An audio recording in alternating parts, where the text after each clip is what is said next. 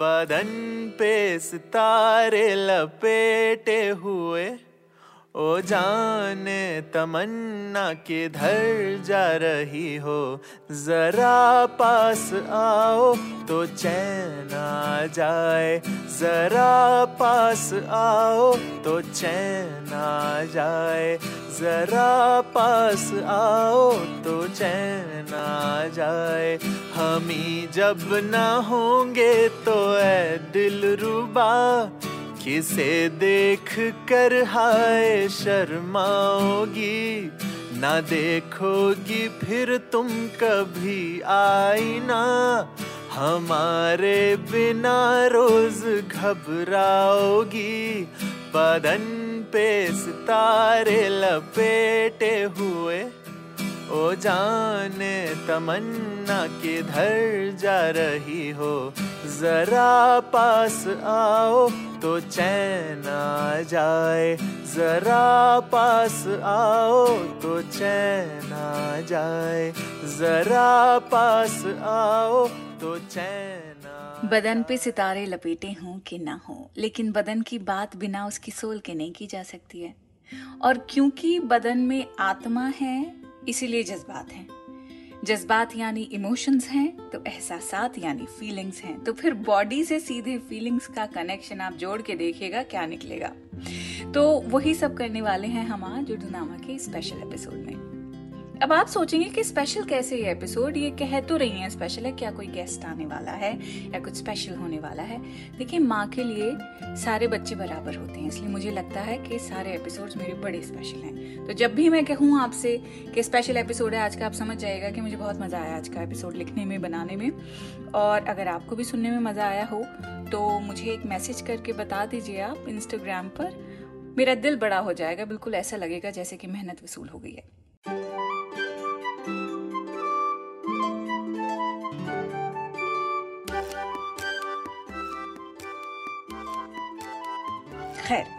The Quint पर शुरू हो चुका है उर्दू नामा मैं हूँ फबीहा सैयद। आज बात करेंगे बदन की, जिससे मुराद अमूमन होती है डिज़ायर्स फ़िज़िकल इंटीमेसी और सेंसुअलिटी और जैसा मैं अभी कह रही थी कि इंटीमेसी की डिज़ायर सेंसुअलिटी वगैरह जज्बात हैं तो किसी के करीब आने की ख्वाहिश बदन या जिस्म से ही होकर गुजरती है। मतलब ऐसा नहीं है कि आप पहले इंटीमेट हो जाएँ और उसके बाद वो डिजायर्स और आपको पागल करती रहें। ऐसा भी तो होता है कि दिमाग में वो वसल की तस्वीर इतनी ज़्यादा हम गड़ो के बना लेते हैं कि उसके बारे में सोच सोच के उस पर फिक्सेट कर करके हमारी ख्वाहिशात और बढ़ने लगती हैं डिजायर्स और बढ़ने लगती हैं। तो इस तरह से ये ख्वाहिशात बदन से होके गुजरती हैं हमेशा। तो पोएट्री में जिस्म और बदन इंटरचेंजेबली यूज़ होते हैं। तो आज पॉडकास्ट में बदन के थीम को पहले अट्रैक्शन के जज्बे के हवाले से समझेंगे, जब शायर महबूब को उसके बदन को नॉस्टैल्जिया फैंटसी और माजी के चश्मे से देख रहा है।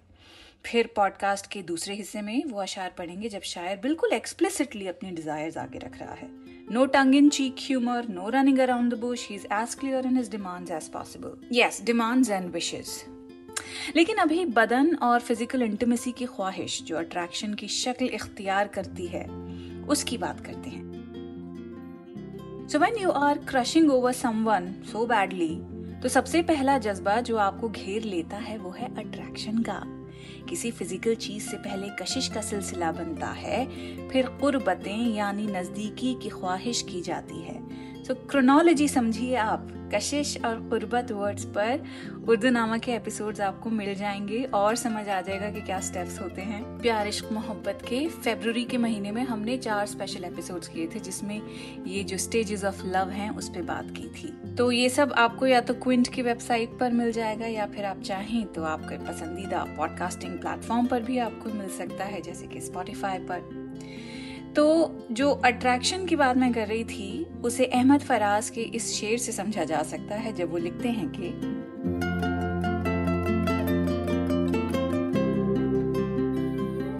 सुना है उसके बदन की तराश ऐसी है।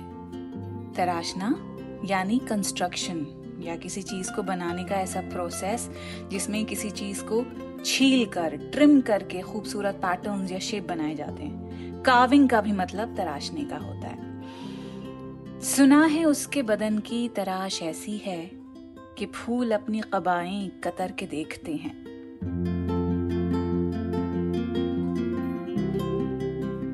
कबा यानी एक ढीला सा गारमेंट कपड़ा। इसका मतलब इस शेर में फ़िज़िकल फॉर्म से है, बदन से है। तो शायर महबूब की खूबसूरती की बात करता है कि खुदा ने उसके बदन को इतनी खूबसूरती से तराशा है कि फूल तक अपनी कबाएँ, यानी अपने जिस्म को कतर के देख रहे हैं कि वो भी उसके महबूब के जैसे खूबसूरत कैसे दिखे। और महबूब से उल्फत का आलम आप तब समझ पाएँगे जब मैं पूरी तो नहीं, लेकिन हाँ इस तवील गज़ल के कुछ अशार आपको सुनाऊँगी। सुनाऊ? ओके अहमद फराज लिखते हैं।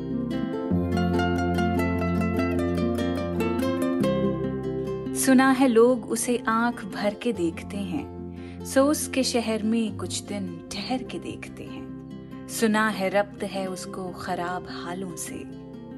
सुना है रब्त है उसको खराब हालों से, सो अपने आप को बर्बाद करके देखते हैं।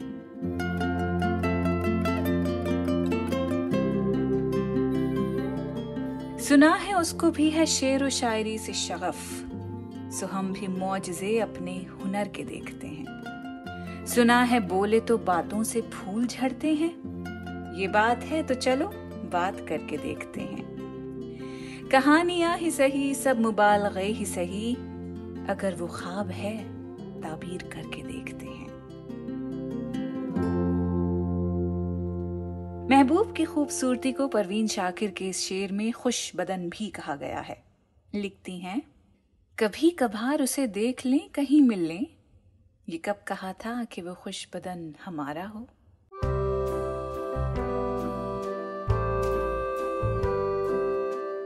अब राहत इंदौरी का आप ये शेर सुनिए और बताइए कि इसमें कागज़ के बदन से उनका क्या मतलब है। ये हवाएँ उड़ ना जाएँ, लेके कागज़ का बदन। ये हवाएँ उड़ ना जाएँ, लेके कागज़ का बदन। दोस्तों मुझ पर कोई पत्थर जरा भारी रखो।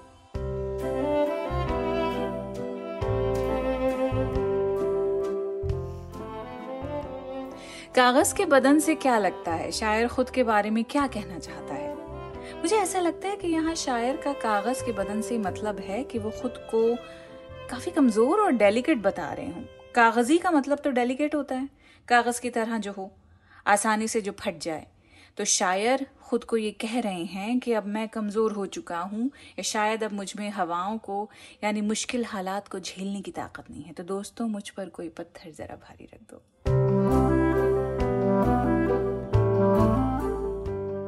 अब जो मैं कह रही थी कि जिस्म का ताल्लुक सीधा दिल से, जज्बात से है तो वही बात मिर्ज़ा गालिब भी यहाँ कह रहे हैं। उनको भी आप सुन लीजिए। वो लिखते हैं कि, जला है जिस्म जहाँ दिल भी जल गया होगा। जला है जिस्म जहाँ दिल भी जल गया होगा। कुरेदते हो जो अब राख, जुस्तजू क्या है? हर एक बात पे कहते हो तुम कि तू क्या है? तुम ही कहो कि ये अंदाजे गुफ्तगु क्या है?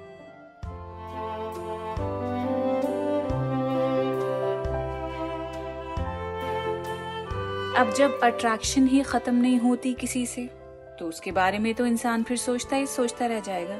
हर वक्त वही चीज़ उसके जहन पे तारी रहेगी। और फिर जब वो महबूब के ना खत्म होने वाले इंतज़ार से उब जाएगा तो फिर वही कहेगा जो निदा फाजली अपने शेर में कह रहे हैं, वो ख्वाब जो बरसों से ना चेहरा ना बदन है, वो ख्वाब जो बरसों से ना चेहरा ना बदन है, वो ख्वाब हवाओं में बिखर क्यों नहीं जाता?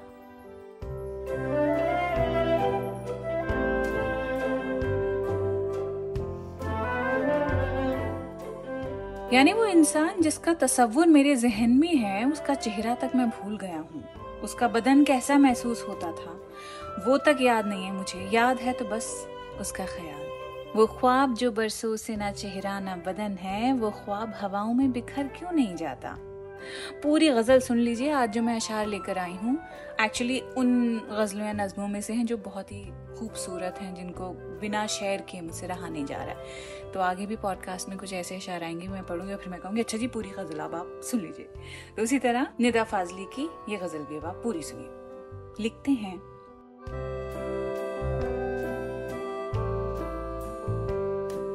बेनाम सा ये दर्द ठहर क्यों नहीं जाता? जो बीत गया है, वो गुजर क्यों नहीं जाता? सब कुछ तो है। क्या ढूंढती रहती हैं निगाहें? क्या बात है मैं वक्त पे घर क्यों नहीं जाता? वो एक ही चेहरा तो नहीं सारे जहाँ में। जो दूर है वो दिल से उतर क्यों नहीं जाता? मैं अपनी ही उलझी हुई राहों का तमाशा। जाते हैं जिधर सब, मैं उधर क्यों नहीं जाता? वो ख्वाब जो बरसों से ना चेहरा ना बदन है। वो ख्वाब हवाओं में बिखर क्यों नहीं जाता?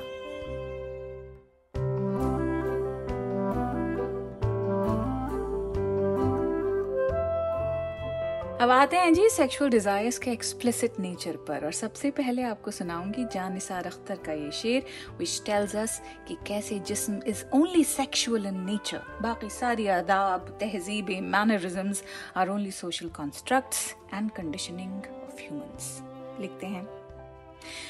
सोचो तो बड़ी चीज़ है तहजीब बदन की। सोचो तो बड़ी चीज़ है तहजीब बदन की, वरना ये फकत आग बुझाने के लिए है।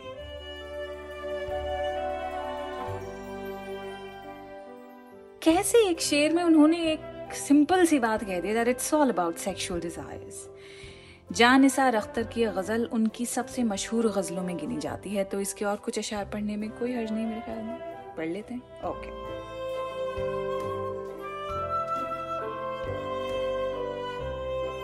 अशार मेरे यूँ तो जमाने के लिए हैं, कुछ शेर फकत उनको सुनाने के लिए हैं। अब ये भी नहीं ठीक कि हर दर्द मिटा दें, कुछ दर्द कलेजे से लगाने के लिए हैं। सोचो तो बड़ी चीज़ है तहजीब बदन की, वरना ये फकत आग बुझाने के लिए हैं। आँखों में जो भर लोगे तो कांटों से चुभेंगे। ये ख्वाब तो पलकों पे सजाने के लिए हैं। देखूँ तेरे हाथों को तो लगता है तेरे हाथ, मंदिर में फकत दीप जलाने के लिए हैं। ये इल्म का सौदा, ये रिसाले, ये किताबें, ये इल्म का सौदा, ये रिसाले, ये किताबें एक शख्स की यादों को भुलाने के लिए हैं। ये आखिरी वाला तो दिल पे छप जाता है। ये इल्म का सौदा, ये रिसाले किताबें, एक शख्स की यादों को भुलाने के लिए हैं। कितनी सच्चाई है ना इस बात में, बताइए। खैर, बदन और सेक्सुअल डिजायर्स की अगर बात करें और जानिसार अख्तर के इसी पहले शेर का हवाला अगर मैं दूँ कि सोचो तो बड़ी चीज़ है तहजीब बदन की, वरना ये फ़कत आग बुझाने के लिए है, यानी समाज में रहने के लिए जो बिल्कुल बेसिक नेचर होता है, वो भूलना पड़ता है। जैसे कि जिसम का मकसद ही फ़िज़िकल प्लेजर के लिए है। और फ़िज़िकल प्लेजर की बुनियाद कहाँ से आती है?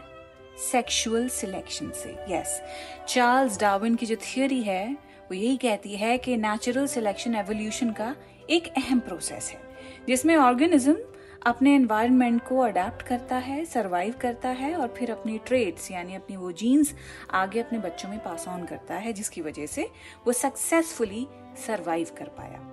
अब यहाँ बात आ गई रिप्रोडक्शन की तो डार्विन ही की एक और propose theory of secondary agency की बात करेंगे, जिसमें वो सेक्सुअल सिलेक्शन के बारे में एक्सप्लेन करते हैं, जिसमें वो कहते हैं कि रिप्रोड्यूस करने के लिए मेल फीमेल को अपने फ़िज़िकल ट्रेड से लुभाने की कोशिश करता है।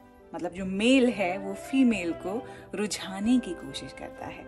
उनकी थियोरी दो चीज़ों पर फोकस करती है।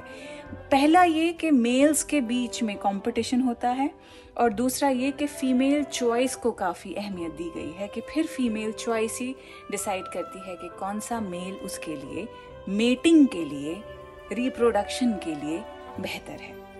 तो फीमेल्स के पास एजेंसी होती है to decide the standards of physical beauty of the male जिसके साथ वो मेट करना चाहती है। अब साइंस से एक सपोर्टिंग एविडेंस समझने के बाद आगे बढ़ते हैं। इरफान सिद्दकी का आप ये शेर सुनिए, वसल की पूरी तस्वीर सिर्फ़ दो मिसरों में दिख सकती है। लिखते हैं,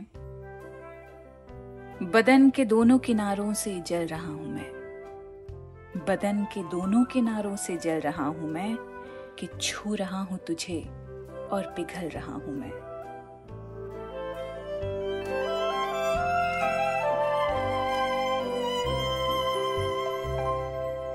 साहिर लुधियानवी की गज़ल का अब आप ये शेर सुनिए again on desires and intimacy सर्द झोंकों से भड़कते हैं बदन में शोले, जान ले लेगी ये बरसात, करीब आ जाओ। एक्सप्लेन ज़्यादा करने के लिए कुछ नहीं है, सिर्फ़ इस गज़ल के और कई अशार हैं जो मैं पढ़ना चाहती हूँ। दूर रहकर न करो बात, करीब आ जाओ। याद रह जाएगी ये रात, करीब आ जाओ।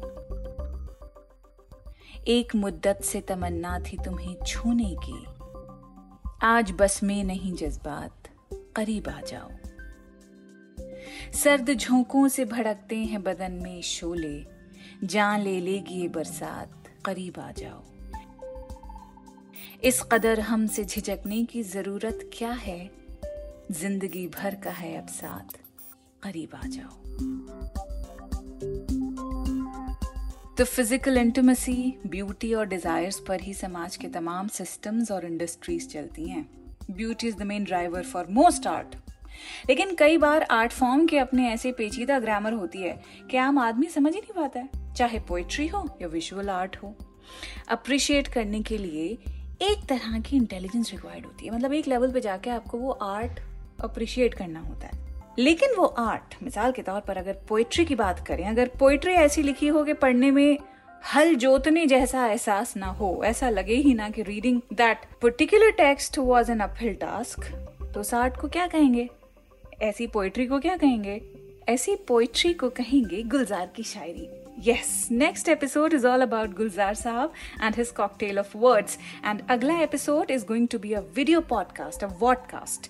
And मेरे साथ होंगी एक ऐसी शख्सियत जिन्होंने इंडिया से निकलने वाली गुलजार साहब पर वाहिद एकेडमिक रिसर्च की हुई है सो so, अगले हफ़्ते का episode is going to be very special don't miss it reminder डाल लीजिए अगले सैटरडे का और द क्विंट को अगर फॉलो नहीं किया सब्सक्राइब नहीं किया तो फॉरन कर लीजिए because you will be getting a notification for that ठीक है? चलें, अपना ख्याल रखें। खुदाफिज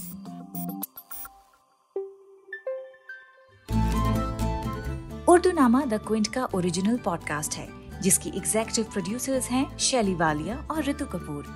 और इस एपिसोड को प्रोड्यूस किया है प्रतीक लिधु और अंजलि पलोड ने इसे लिखने होस्ट करने और एडिट करने वाली हैं फबीहा सैयद। और इसकी बैकग्राउंड म्यूज़िक ली है बी एम जी प्रोडक्शन से।